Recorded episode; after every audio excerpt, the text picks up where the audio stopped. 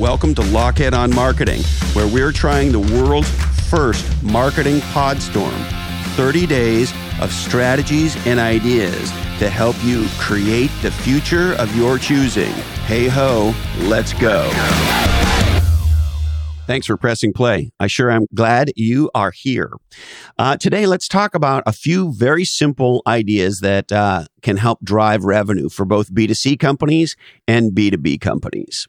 Uh, my friends at NetSuite want to help you gain the visibility and control you need in your business. So visit netsuite.com slash different. And while you're there, you'll be able to pick up the new paper, Managing Business Uncertainty, and schedule a free product tour.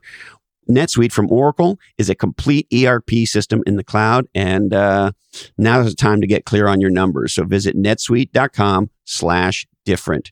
And my friends at Splunk want to help you turn data into doing. Visit splunk.com slash D, the number two E, as in data to everything. That's splunk.com slash D to E. All right, a few simple ideas. Let's start with some B2C ideas here's what's clear.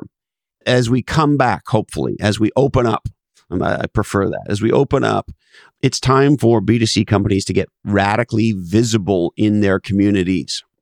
And a way to do that is to be thoughtfully aggressive and radically generous. So, a couple ideas. Sponsor some shit.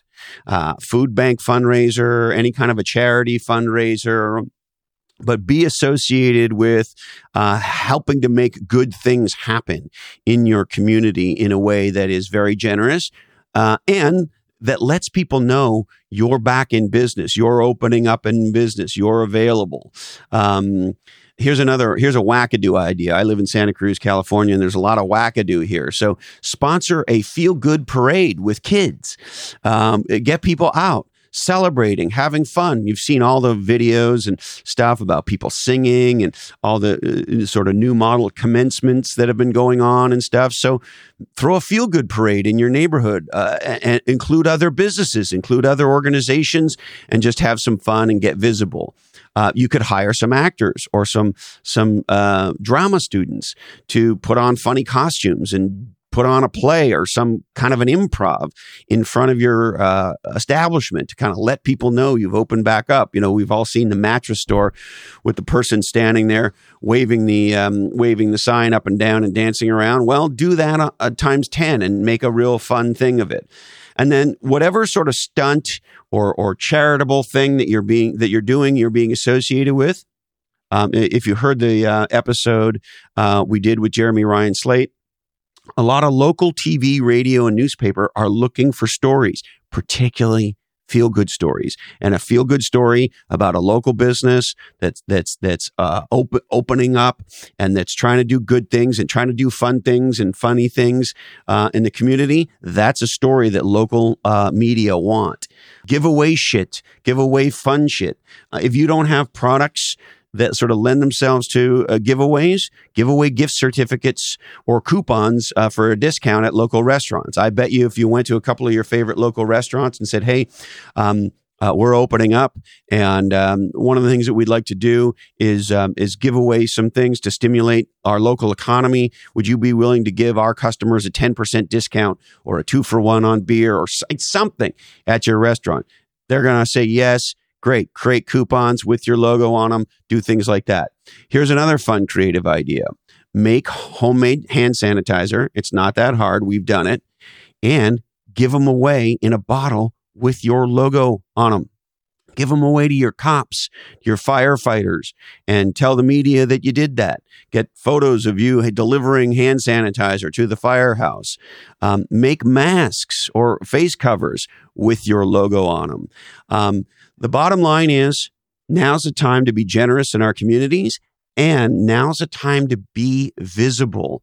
So let the people in your neighborhood, in your neighborhoods that you exist, that you're opening up and you want their business.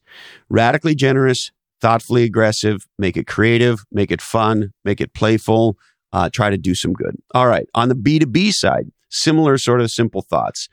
Uh, let's get practical and tactical. Old school cold call named accounts and email named accounts. Now, if you're in the B2B space, I and you're not, I highly recommend you get on a named account model. because, you know, we could do a whole podcast about this, but the net of it is when you're on a named account model, our your salespeople and your marketing people know exactly wh- who to go after. So in this case, where we're trying to drive revenue now, pick the named accounts that you think have the most promise and go right at them. Cold call them and email them.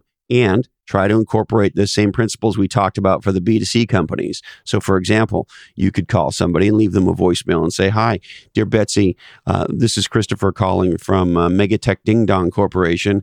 And um, we made a $100 donation in your name to the Dallas Food Bank in an effort to be generous at this time. And candidly, we wanted to make you like us enough to invest 10 minutes for a phone call session with us. Please call me back.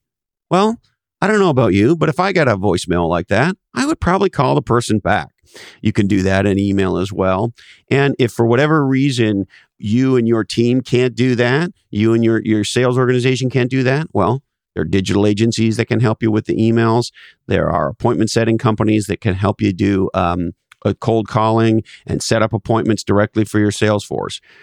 No matter what, here's what I'm telling you. There are prospects out there that are your ideal use case, are your ideal avatar that are waiting to hear from you. And uh, now's the time to get old school, reach out and touch them and try to do something creative and something radically generous to get their attention and hopefully uh, set up some phone calls that begin to build relationships that begin to turn into revenue. All right. We would like to thank the good folks at Atrenet, A T R E dot N E T, building websites in Silicon Valley for over 20 years. Check them out. My friends at Spiro.ai are a proactive relationship management software company. They want to help you close more deals with the power of AI. Visit spiro.ai.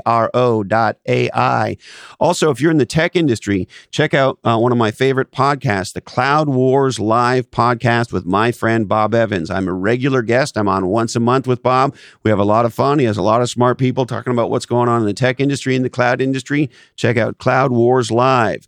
Need to remind you that today's information is provided to you solely for informational purposes, and the creators of this podcast uh, more than likely have been consuming libations.